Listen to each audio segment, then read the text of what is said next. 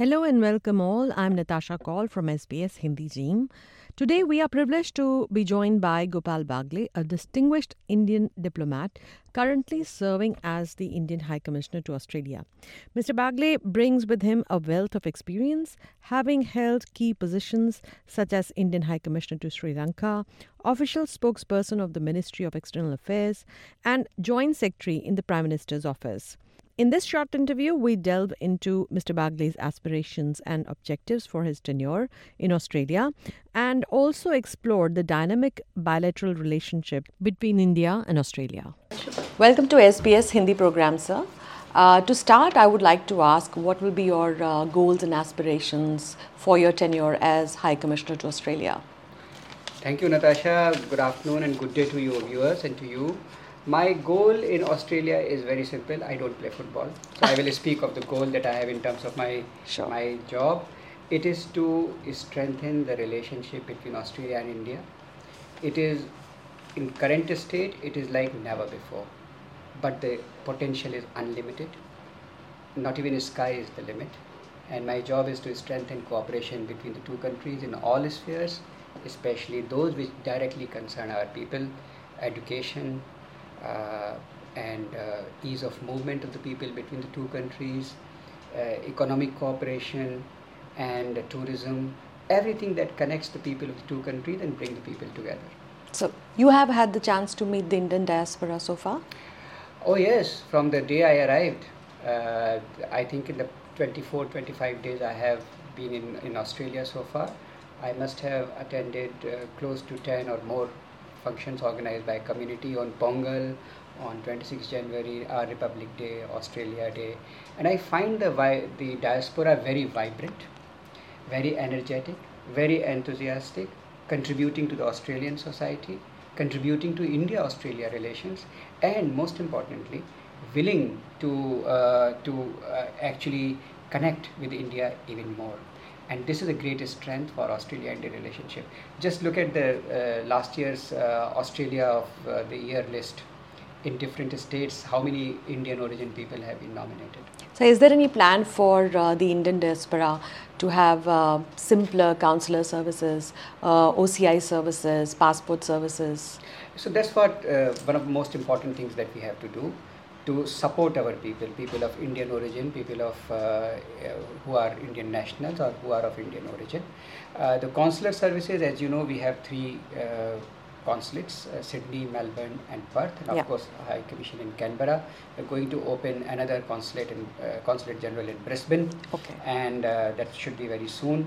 And our effort is to proactively reach out to the community.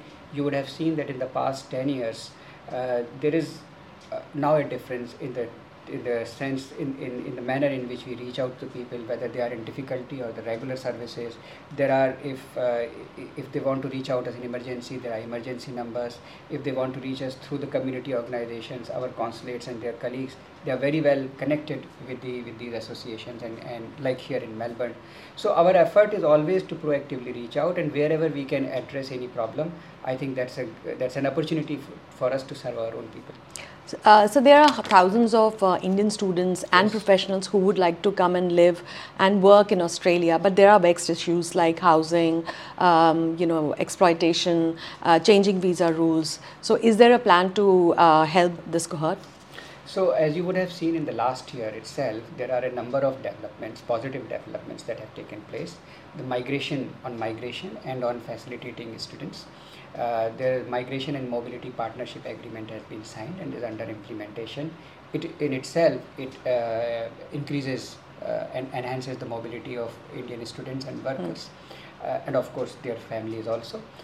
Similarly for students, now you would have seen the statement by the Minister, Honorable Andrew Giles, last week about implementation of the MAIDS program, that is for people who have qualification but don't have work. Similarly, there is plan to work out other schemes which can help similar type of youth coming from India and exploring the possibilities here. So there are a number of these steps which the two governments have taken, which are under implementation. I'm sure they are helping the Indian people who are willing to travel to Australia and work here as much as they are helping the Australian people and also the Australian government and its economy. There are, of course, some difficulties. we are in conversation with the governments locally as well as the federal government. We have received very good cooperation from them, and we hope to continue to work. Together with education, skilling is also very important, and we are working on that dimension as well. Now, trade is a very important aspect of the India-Australia relationship, and we keep hearing the relationship is all-time high, but the comprehensive agreement is yet to be finalized. What is your perspective? How complex is this relationship? So, ECTA, which was signed in 2022, completed its first anniversary last December. And that's a step to SECA, the Comprehensive Economic Cooperation Agreement. But the ECTA itself, its implementation is full force. Okay. There are more tariff lines on both sides, which have become available now to the traders, to the farmers, to exporters from both sides. As a result, there has been huge increase in the export of both the countries to each other. Our trade has grown consistently from 21 to 22, from 22 to 23.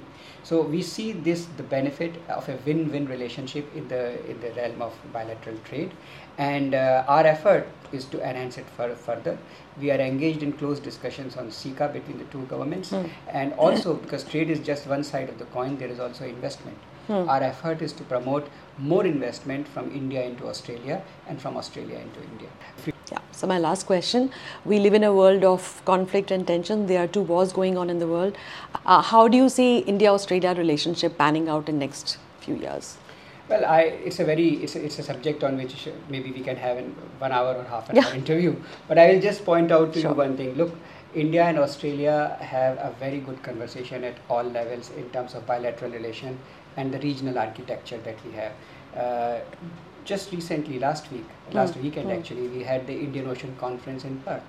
Perth, they call it the Indian Ocean capital of Australia. So to locate the Indian Ocean Conference, which was co-hosted by India and Australia with the ministerial participation from India and Australia and many other Indian Ocean countries, with the head of state level participation from our neighbor in Indian Ocean, Sri Lanka, it speaks for itself. That's the type of cooperation we are building bilaterally and regionally. Thank you, sir. Thank you very much, Natasha.